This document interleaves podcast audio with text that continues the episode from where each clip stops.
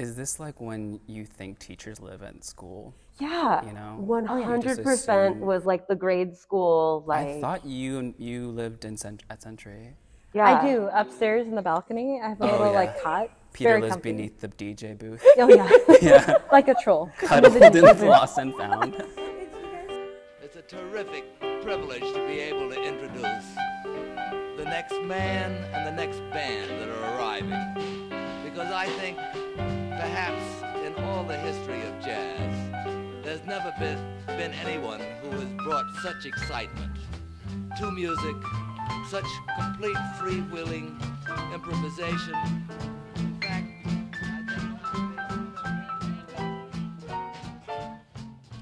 Hey, Jazz Babies. Welcome to the Jazz Babies podcast. My name's Chris. My pronouns are he, him. Hey, I'm Lou. My pronouns are they, them. Yeah, and we're coming to you from the West Hall in Century Ballroom.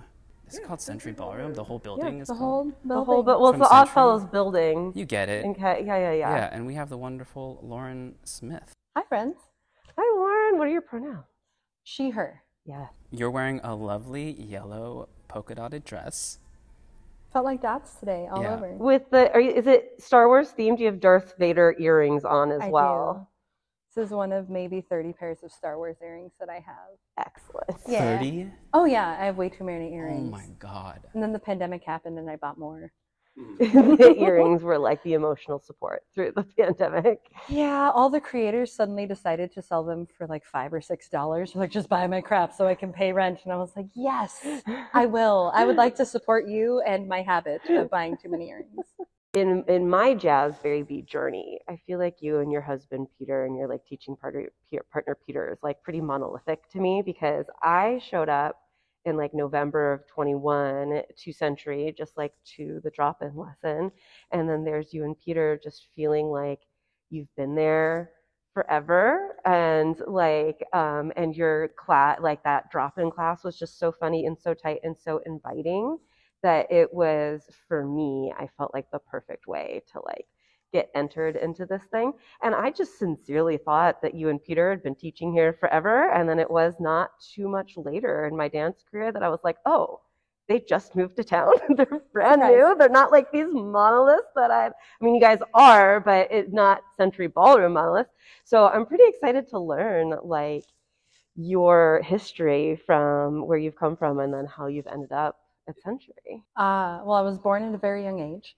And it's my favorite line that I stole from Peter. Uh, I started swing dancing actually when I was 10. Uh, Whoa, young. very young. Uh, I always was dancing around. My mom could not keep me still. She put me in ballet, but I wanted to dance with people. I didn't just want to dance on my own. Uh, maybe that's anxiety, but I, I like to do art with people. I my I spent my whole life in music, and I'm not very interested in singing on my own, but I love doing choirs with people. So at 10, my mom found cotillion of all stereotypical rich white people things to put me in. Wait, what is that? Cotillion? Cotillion is where rich white people send their children to a country club and they learn how to do social dancing and they learn manners so that someday they will marry Oh. these rich white people and make more of Oh. them. Did you walk with like a book on your head and Not quite. okay. Not quite. Like Although I did do that in a different thing. It was not in Utah. That was actually. Is it debutante? Like debutante debutante kind of.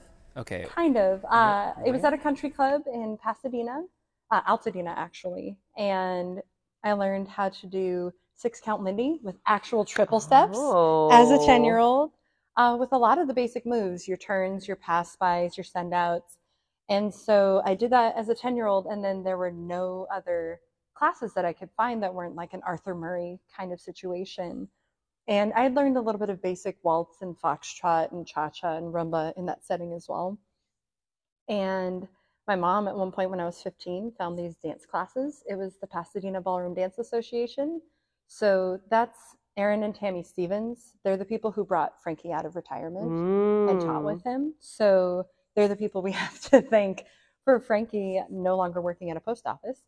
Um, and so I did their first swing series and went, wait a minute, I already know all of this stuff because it was the same beginner lesson.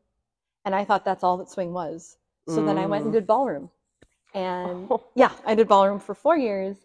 Um, and I liked it and I wanted to teach, but I didn't like that there wasn't a lot of innovation or room for styling. I hadn't really gone social dancing a ton. And I didn't like that a lot of the ballroom world kind of felt like I, as a female, would always be the secondary teacher. Uh, so at one point in college, in a jazz music class, I got dragged to the local swing dance, which was Lindy Groove, the largest swing dance in the country at the time. And Really? Lindy Groove used to be the largest weekly swing dance in the country pre pandemic. We get a couple hundred people every single week. Where do they fit? Well, it's a pretty big ballroom. Is it? I was Oh, there yeah. last for Camp Hollywood, and yeah, I guess Is that the San Diego one? What's the Lindy? it's in Groove? Pasadena. It's Pasadena. The oh, Pasadena got Masonic it. Temple. Yeah. Okay. Yeah. Beautiful. So I went there with a friend and I walked in and there were people my age.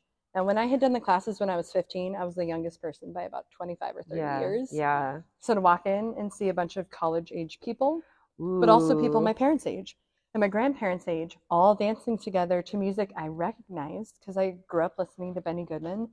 I was like, oh, I know this swing music and I like this. And these are people I could get along with. And I never went back to ballroom. Yeah, yeah. And I started swing dancing seven nights a week not long after that. Were you teaching? When did you get? When did you start getting into teaching? Uh, I probably started teaching not very well in about the first couple months after because I was so like frothing at the mouth excited. I wanted mm-hmm. all my friends to do it. So I started teaching them and they were like, why are you strange? I don't want to learn this thing. And so I kept trying to teach people and kept trying to teach people. And the friends I was meeting saw that I was really excited to share this. And so they'd start to bring me in as an assistant and start to bring me in. So 2010 was the first time that I had taught like regular weekly classes. That was at Azusa Pacific University. And so I started teaching there, and then I started teaching at Lindy Groove with various teachers. And you're still, are you 20 yet in this story? Uh, I was 19 when I came to swing dancing. Okay, so do you ID as a LA dancer, Very much. right? LA, uh, for better or worse, has a lot of great things going for it. One of which is that there isn't really a culture of taking classes. Uh, that actually came about a lot more post pandemic because people really missed being able to learn from each other on the social floor.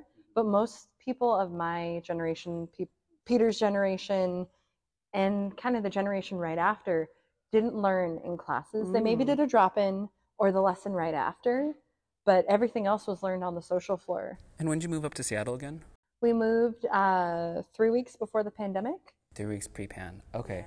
So what would you say like the differences between the scenes are? I think that it's like more. Well, first of all, like farther apart because it's LA, it's huge, and you're driving everywhere. Uh, maybe more bar culture and more drink culture In LA, in LA, um, perhaps. Oh, there's dancing seven nights a week, multiple venues. Um, and there, for a while, because there's always drama in every scene. There's, you know, people starting dances on the same night, like, oh, we're gonna take this piece of the pie and we're gonna we're gonna take over, and it's like, yeah, whatever. Um, there's a lot of places to dance. Some of them are bar situations. Most of them aren't. Most of them are actually dance studios or dance halls like this. Um, I think the biggest difference is numbers and length of time. Uh, LA, because of Hollywood, had a lot of the swing dancers from the swing era still alive. So the vast majority of people who were swing dancing in the swing era still lived there. And so the people who were dancing in the swing revival were still getting to dance with those original dancers and hear all their curmudgeonly comments and you know glean whatever they could from them and just most of the other scenes globally didn't have that so la always had just a little bit different fire for the dance because they had original shag dancers and original bal dancers and original lindy hoppers in their city so dean collins was still alive for a long time so sylvia uh, sylvia sykes learned from dean collins and she's a socal person You're in California. Yep. You're only like 20 and you're obsessed with swing dancing. mm-hmm. What happens next from there? I just kept dancing and Yeah. dancing and dancing uh, because everyone learns on the social floor, or most people learn on the social floor in SoCal. I learned Lindy, Bal, and Shag all at once. Oh wow! So you're a triple threat right from the beginning. I was a really bad triple threat though. I didn't quite know what I was doing in any of them for a very long time until I started to do private lessons or travel to workshops uh, because I was just, I could follow a weight change. So I was just kind of figuring it out. And then as I asked more questions and tried to learn from people who were more experienced, I started to really kind of refine. I was really, really lucky that I was super curious about it. And the more advanced dancers who were in my city, who were Jeremy Otth and Jacob Wigger and Augie Freeman and Sam Chan, all saw that I was eager to learn. And so they would try moves on me. And I would mm. get to watch Laura Keat dance all the time, and Andrea Gordon dance all the time, and Karen Vizard dance all the time, and just drool over their magic dancing and go, I want to look like that. Okay, what are they doing that I'm not doing? And then I could try it. And then I could try it with professional teachers. Mm. Like I had Jeremy Otth at my weekly swing dance multiple nights a week. That feels a little bit like how I brag about the Seattle scene to other people. Yeah. Mm-hmm. I feel like in LA it's just a different level. There's just more full time pro swing dancers in LA. Mind you, there were a lot more before the pandemic. Mm-hmm. It's really hard to make a living teaching full time in LA because there just aren't a lot of weekly classes that pay a living wage. Uh, Seattle really values classes and learning and getting into the nitty gritty of things.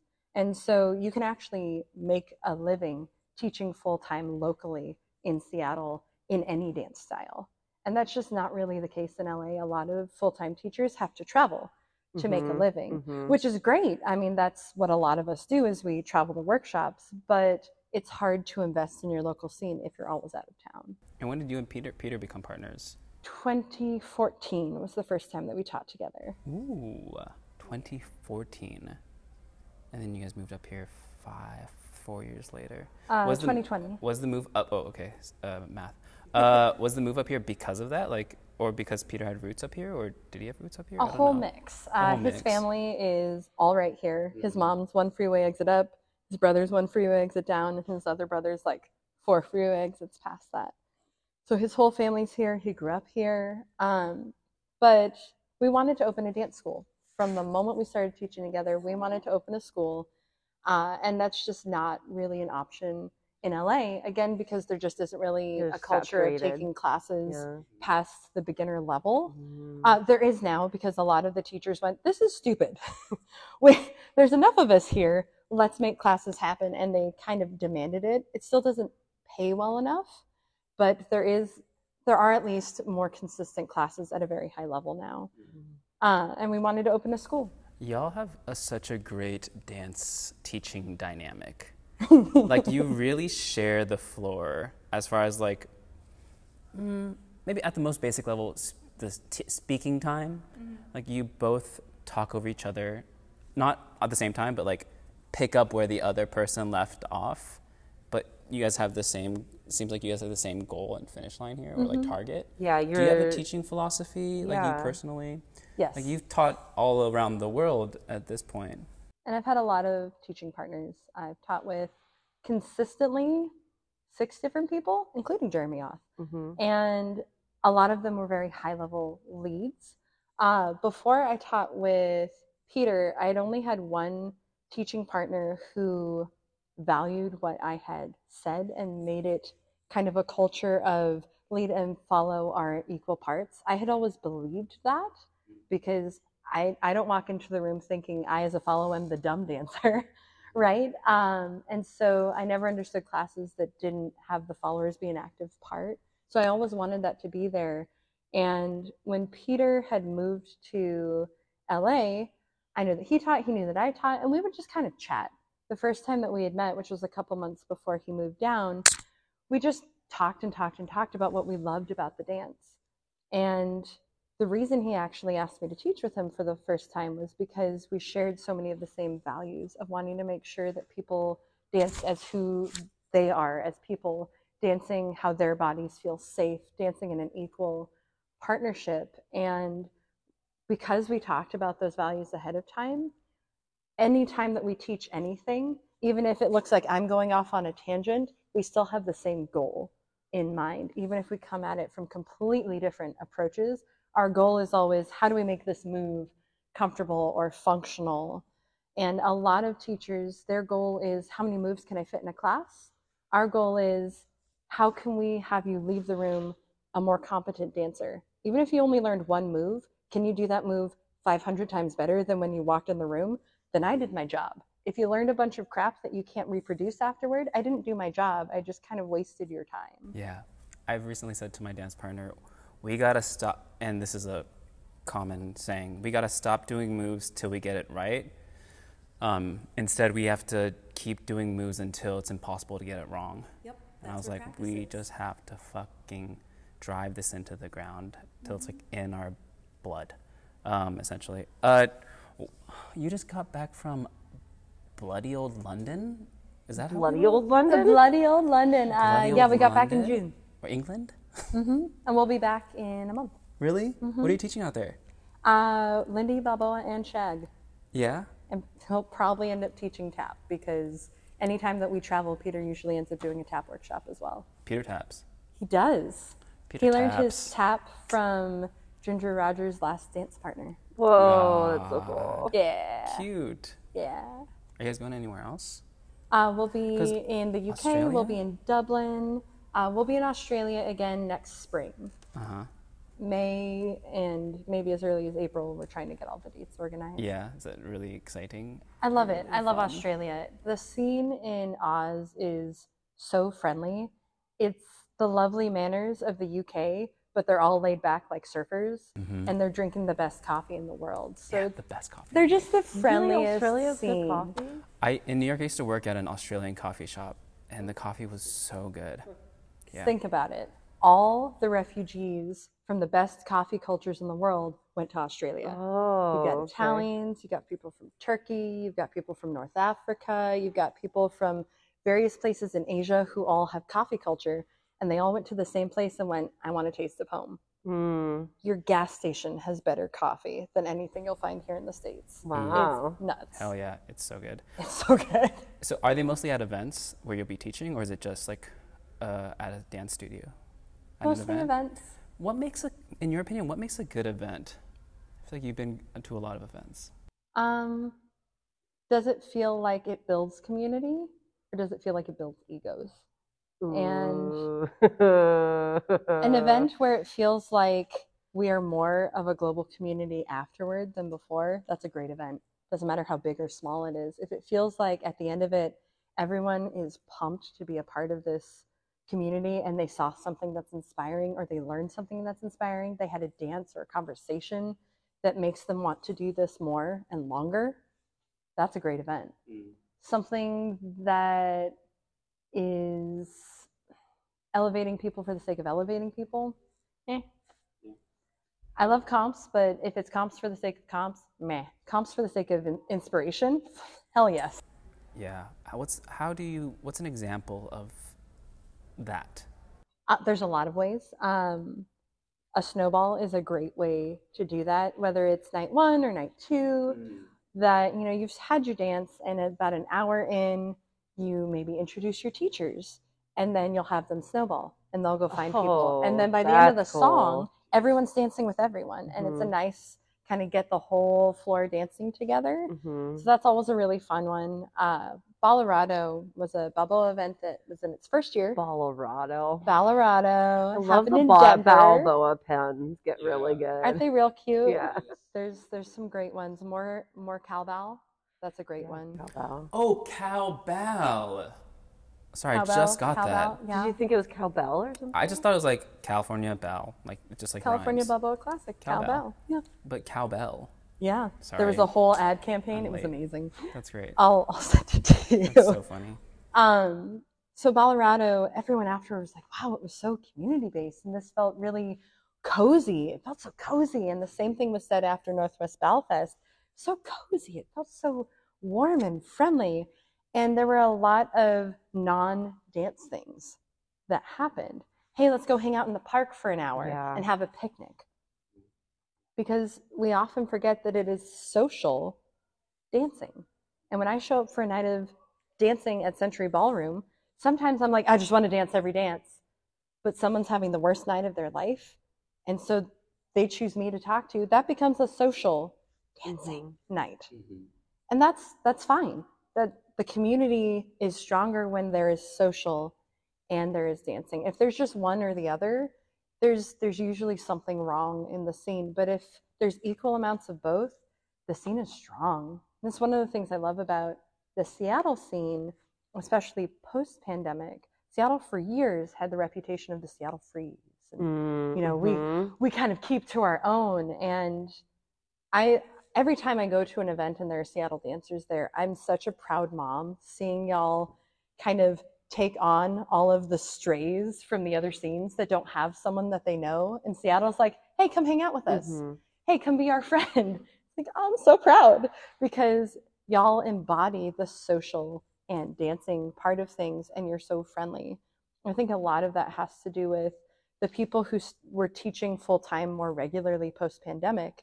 All of us are friends and all of us support each other. We all really respect each other and we try and show how to be supportive and respectful of each other. And I think that reflects into our students and seeing that, you know, kind of spread at every single event is like, hell yes, that is what that is the legacy that I want my scene to have as the friendly, welcoming scene that is also a triple threat scene because y'all do your Lindy Bal and Shag. Mhm. That that is what we wanted when we moved here was to create an even more welcoming scene and make y'all triple threat dancers.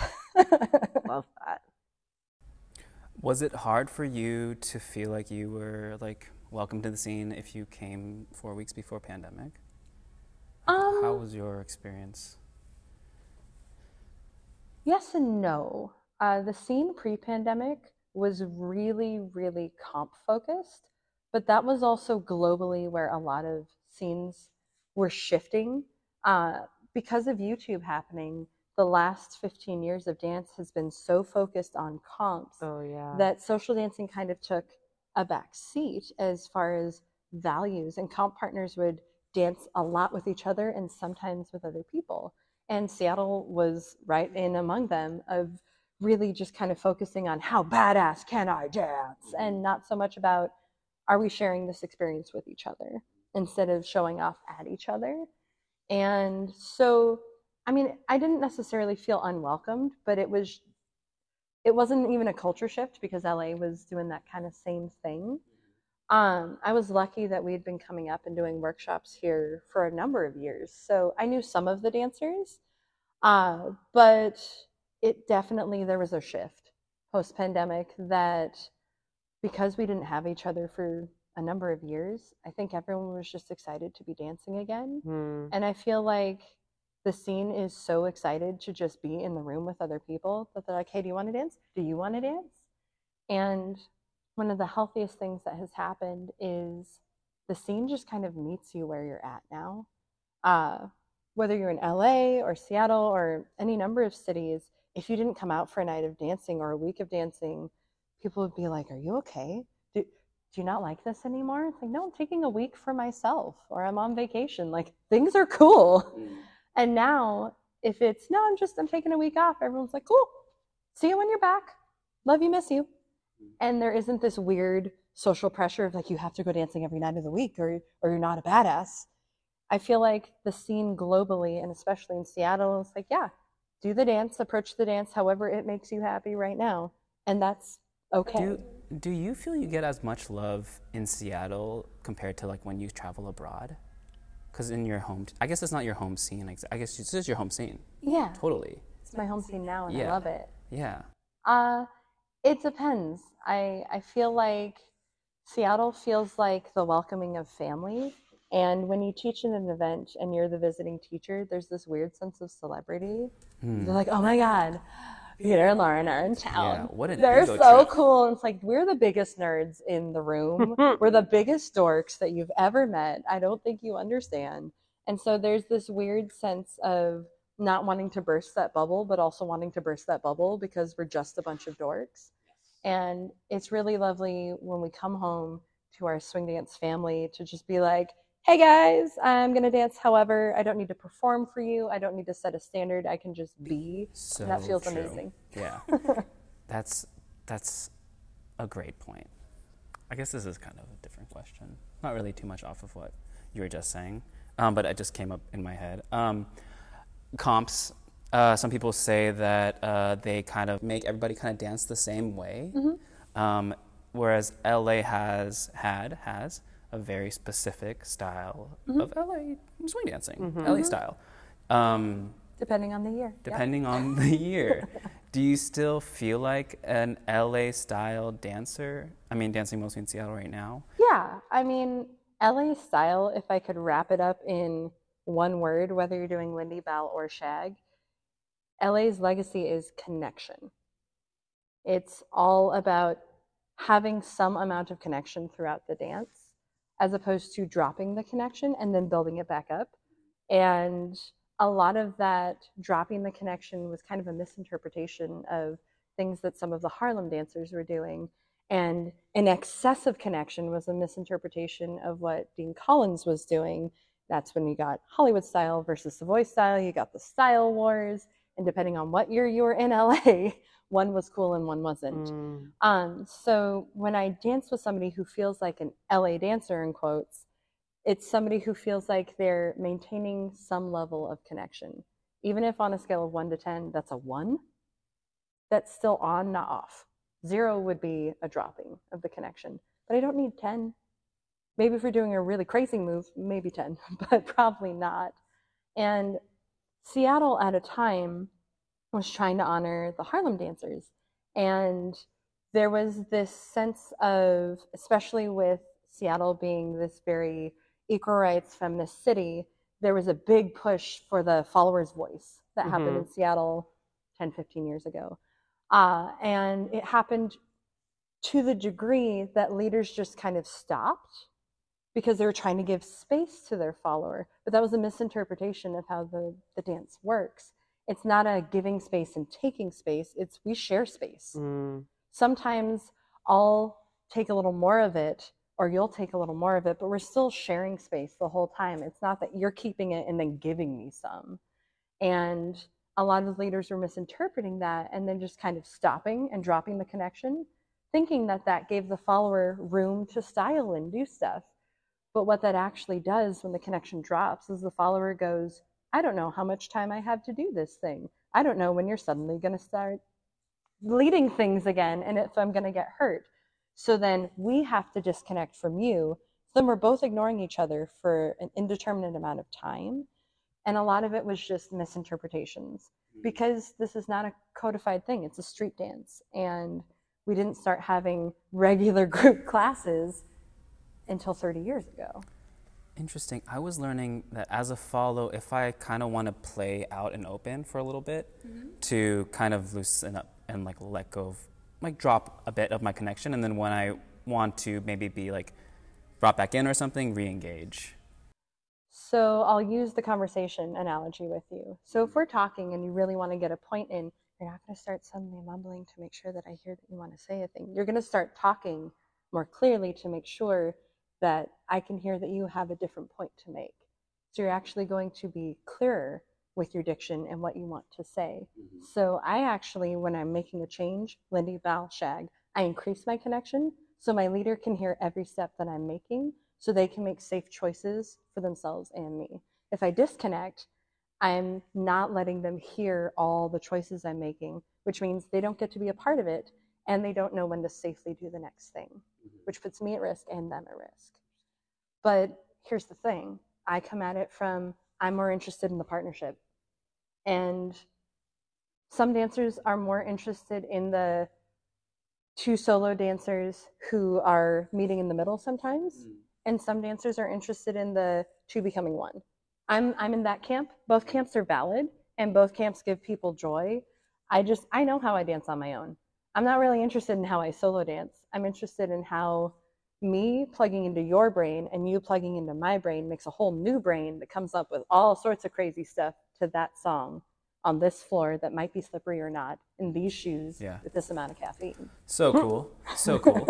Um, you mentioned Style Wars, and will you talk a little bit a little bit about the Style Wars? You're dressed vintage. I am. Um, for people who don't know what the Style Wars were, uh, would you speak on that? Yeah. You were in uh, LA during that time. I, I was not. I was in LA in, in the after effect. I got to see the battleground post battle um, and, and hear all the crap talking. But I was afterward. Uh, my husband lived through it and just kind of was like, all right, cool. What's, what's in vogue this time? Great. I'll adjust my swing out again. Um, basically, there were the people who just kind of figured it out and learned. And then people learned from Frankie, and that was considered Savoy style because from the Savoy Ballroom, right? And then there were the people who started to study the videos of Dean Collins, and so they were doing more of what they called smooth style or Hollywood style.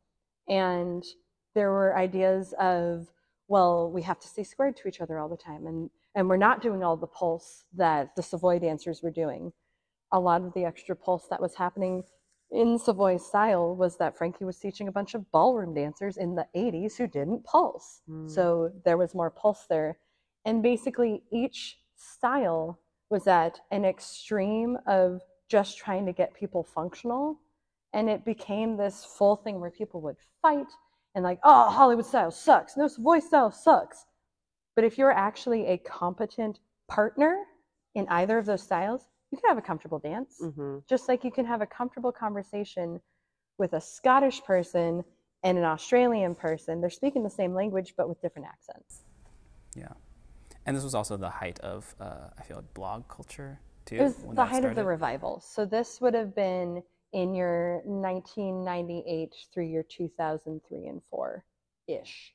Would you also talk about vintage dressing and like the problematic par, uh, parts of like vintage lifestyle, and where that like where those lines are drawn and like Yeah, and like the difference that. between the California, because we just went to um, Camp Hollywood. Yeah. And at least I know had a little bit of culture shock with the amount of vintage that was down there, and that culture is just less present here. Yeah. So you're like our vintage California ambassador. Could you help us understand a little bit more? I feel like Taylor sender and I are like the lone pinups. Um, so I like vintage because I just have always liked vintage. I've had vintage in my closet since I was a baby because my mom just put her vintage in there and my grandmother's vintage. So it was just what I wore.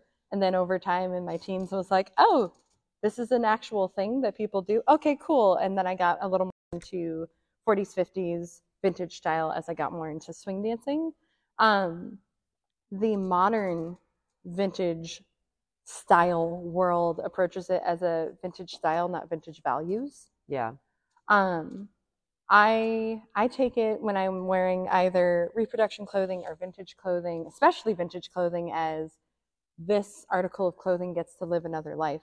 This somebody wore it at one point. Maybe they went dancing in it. Maybe they saw, you know, Dean Martin sing in a concert, or they danced to Count Basie in it, and now it gets to keep living. How freaking cool is that? That I get to bring history with me. Were there a ton of horrible things in history? Yeah, those are not the things I'm celebrating. I'm celebrating the cool music, pretty clothes, a lot of the terrible recipes, some of the good cocktails, the beautiful shoes.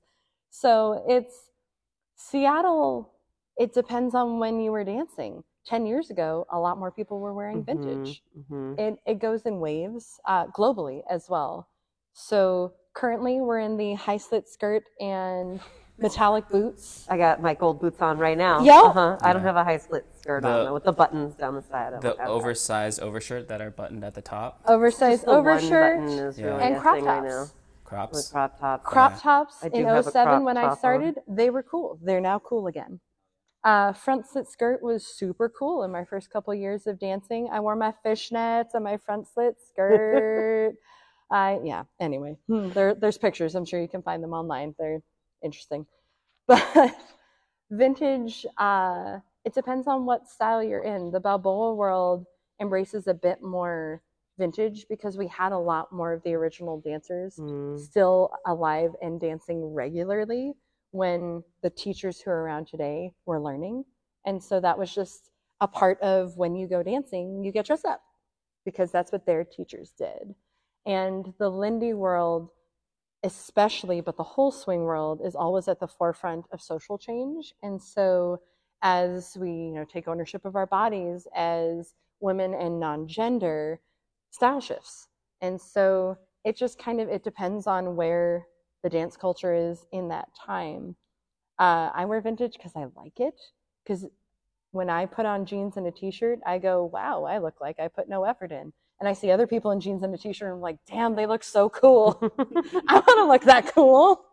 I I don't see my body looking cool when I wear jeans and a t-shirt, but when I wear a dress, I'm like, "That looks like me." Mhm, mhm. So, and there's there was a big thing that blew up a couple of years ago about like vintage is, you know, forcing people to wear what wear what you want. Yeah. If you feel happy and you feel like you look sexy and fancy in your sweatpants, wear your damn sweatpants. I want you to wear what makes you feel welcome in a dance space. That doesn't mean look like me. It means look like you. Be yourself. Be yourself. Be happy. Um, okay, I want to ask Balboa baby questions, baby Balboa questions. You, yeah, this is a great person to be asking Balboa. Do you have, of, I have a, a baby Balboa question. If I don't know if you have a question. No, go ahead. Baby Balboa talking here. Um, from a Balboa perspective, from a Lindy Hopper's perspective, looking at Balboa from the follower, it looks like they have less chance to express themselves. I have so many opinions. Um, that's just what it looks like from my know nothing point of view. Uh, you have so many opinions. What are some of your opinions? So, a lot of Lindy Hoppers, when they look at Balboa, they look at that as very constricting because there's just more connection involved all the time. And Lindy Hop, we're enclosed some of the time and we're in open at least half the time, right? We're always moving to an Mhm. open position. And especially with comp culture, there's a lot of like, I have to rush to open position because then I get to show off my cool styling. Mm. And that can very much seem like Balboa because it's so closed that you don't have as much opportunity. But I actually feel like the opposite. I feel like because there's more contact and connection, I can feel what's happening in my partner's body more consistently, which means I know when I have more opportunities to style because I can feel them more. When I just have a hand and I'm in open position in Lindy Hop, I don't feel like I have as much information as when I have a closed position or two hands touching. And I feel like my partner has more information. So they have more opportunities to style as well. So it's a controversial opinion, but I feel like anytime that you have more contact, you have more opportunities to style, Mm. whether that's in Lindy Hop, Balboa, or Shag. Anytime you're in a more open position and there's less contact, can you take opportunities? Sure. But there's always slightly more risk because there's just less information coming in. Nuts. Yep, a little Nuts. bit. I would love to. s- I wish we had like, we could watch videos together and be like, this is what I'm talking about. Yeah. Yeah. Oh, For a future episode, yeah, for a future episode. Um, for the vlog. There you go. I heard something along the lines that like Peter's art of social dancing talk got you back into dancing, social dancing, or like re re-inspired your social dancing or for your social, social dancing. Blah, blah, blah, blah, blah. Um, are there times you thought you'd quit? A lot of times. Oh, really? Yeah. Um, the idea that you never plateau without quitting is BS. Every dancer who's been around for more than five minutes plateaus. That's just how any hobby goes. You do it for a while, you kind of do the same thing over and over, and you you just hit a rut, and then something inspires you, or something makes you want to step away for a month or a week or a year, and then you come back to it with fresh eyes. Mm-hmm. That was a really nice thing about the pandemic crap I was working on that wasn't quite working, whether it was moves or techniques, your brain is really smart and it keeps problem solving. And then when you come back to it a week, a month, a year later, it's already problem solved a lot of that, whether you've been physically doing it or not. And so a lot of the problems I had been playing with had solved themselves just that little bit more. So stepping away for a little bit is never a bad thing because your brain's still going to be working on that problem. And when you come back to it, you have fresh eyes and probably fresh legs because you're not dancing like seven nights a week. um, yeah, I've there have been times when I was just kind of done. Uh, I was teaching with some not very encouraging partners at various times, and I didn't really feel like I knew how to dance with a beginner dancer on the social floor and give them an honest follow experience of they weren't quite leading a move. So I was left with the, well, I can either not do the thing that they're not leading, or I can fill in the gaps. And I either felt like I was being a jerk and just being mean, or I felt like I wasn't being a good teacher because I wasn't giving them the opportunity to learn from their mistakes. And it was such a catch 22. I didn't know what to do. And Peter's talk talked about, you know, how do you dance with somebody who's newer than you are? How do you dance with somebody who's more advanced than you are? What are the different tools that you can put into place? And that gave me the resources because it's not a thing that we talk about. It's just kind of a like, oh, well, you just, you know, you get to a point where you don't dance with beginners anymore. Well, then your scene's never going to grow.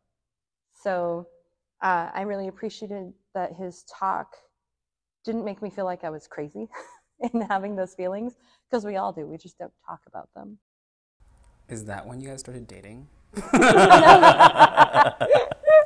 No. The talk was recent, and yeah, that's more recent. I do want to hear No, he's been doing that talk for a while. for a while. has Yeah. He started that talk in 2011. Oh. Yeah, 2010 or 2011. I had one question that was like things you'd like to see more in the Seattle scene. So I think every teacher worth their salt wants their students to look like themselves and not to look like their teachers. Um, and I feel like that's a great goal for all of us, but wear your first pair of clothes. You know, the, the clothes that your parents give you, you're going to try those on, and then you're going to start to explore other styles. Oh, maybe I like this orange coat. Oh, maybe I like these shoes. And you're going to try and build your style, but you're always going to start with your teacher. So I always want my students to look like themselves and not me. Um, but I feel like until people try out lots of different teachers, they're always going to be exploring. One of the things I really love about the Seattle scene is that our students all take from everybody. I love that, you know, we'll have BAL students in here on Tuesday and then they're over at Swing It right after and they're over at uh, SCT. They're taking BAL everywhere. They're taking Lindy everywhere. They're taking Shag everywhere. And there's this sharing of ideas. I love that. I always want to see more of that because not a lot of scenes have that sense of camaraderie between the schools. And I love that. Uh, what would I like to see more of? I always want more people doing all three dances. I always More want triple more threat. Lindy Bal and Shag. Yeah. Always, always, always. Uh, I always want more DJs. I always want more people showing up and supporting live music. Uh, the thing I would wish for Seattle is we're kind of the cult of practice. We we are a scene that uh, because we have so many tech people, so many scientists, so many software engineers, we're very analytical, and so we as a scene, the way that we get passionate about the dance is did I meet my practice hours for the week? And reminding ourselves that practice isn't everything. The social floor is the best practice you'll ever get because it's Mhm. all different people and it's not the same thing over and over with the same person and the same frustrations. It's a nice way to just kind of try your new weird move or not. Just have a nice night of dancing. Uh, I think that we sometimes forget that practice isn't everything. It's important, but it, nothing makes for a better dancer than just going out social dancing. I love that. It's really good.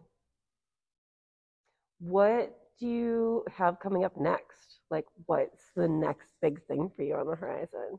Uh, lots of teaching, Yeah. lots of travel. Um, You placed at Camp Hollywood. I Oh wait, where? Oh, Oh, I don't remember. I finaled. You I finaled at finaled at Camp Camp Hollywood. Hollywood. Was it at Balboa? Where did you? uh, I final? finaled in Balboa and Shag. Amazing! I have to go watch those finals. I don't think I got to see those in person. It was it was a hope. It was not a plan because it was two weeks after a car accident, and so Oh, I pushed geez. myself a little further than was probably wise, and made myself compete in a lot of things. And my goal was just basically show my values, Mhm. dance with my partner, show what I love about the dance, and have a nice time. Um, so my goals were very minimal of have a nice time. If I make finals, cool. If I don't make finals, I was in a car accident, Yeah. whatever. Um, and I don't get to compete very often, which is why I did make myself compete because I'm usually the judge. I'm usually Mm, teaching at an mhm. event, so I don't get to compete as often as I'd like. Uh, so when I get those opportunities, I try and take them. As far as what's next for us, uh, in our perfect world, we'll open a dance school next year. Oh, okay. Yeah, uh, we're we're in the early trying to figure out if that's a thing we can make happen, uh, which would be super exciting. But there's nothing concrete other than just kind of figuring out what would it look like, what would the Mhm. floor plan be, what would the financial side of things be, who would we have teaching for us? What would the name be? I can't tell you, but I've known what the name would be for the past four years. Oh God, I bet it's really punny and good. It's Oh. really punny and good, and it honors an original dance space. Oh. So when we open it, you'll get to see it. So listeners, submit your guesses. yeah. It's funny, it's good. Honors an OG dance space. My Australian dancers will know what it is. That's the only hint I'm Aussie giving dancers you. Oh, will know what it boy. is. Um, All right. Last question. What were your thoughts on Control Alt Dance? I just watched it yesterday. you know this, this movie is. I'm sorry, Dax and Sarah. I haven't watched your movie. Oh yeah. I haven't actually watched it. Um, I'm bad. I haven't watched it, it's it's so I have no opinion. it's bad, but it's bad in a good way. All right. I think that's it for today's Jazz Babies. Yeah, any Uh, last we're gonna go dance in Century Ballroom, get out of West Hall, and go enjoy the rest of the social, the Wednesday night social. Awesome. Uh, yeah, what I would leave you with is I hope to be dancing with you in 80 years, 90 years. Whatever you need to do Let's to do keep that. doing this dance, please do, because I want to be dancing with all of you forever. So if you want to learn Lindy, uh, bow, tap, shag, where can people or DJ? Where can people reach you? Uh, we teach at Century Ballroom, and we also teach on the east side in Bellevue. We have uh, weekly classes. All of our classes information is on peterlaurendance.com. It's where you can find where we are teaching all over the world. You would not be the first students to fly across the world and take a workshop from us. Hey. That's happened. Yeah. Um, but all of our information is there as far as weekly classes and privates and such. Thank you so much. All right. Have a good one. I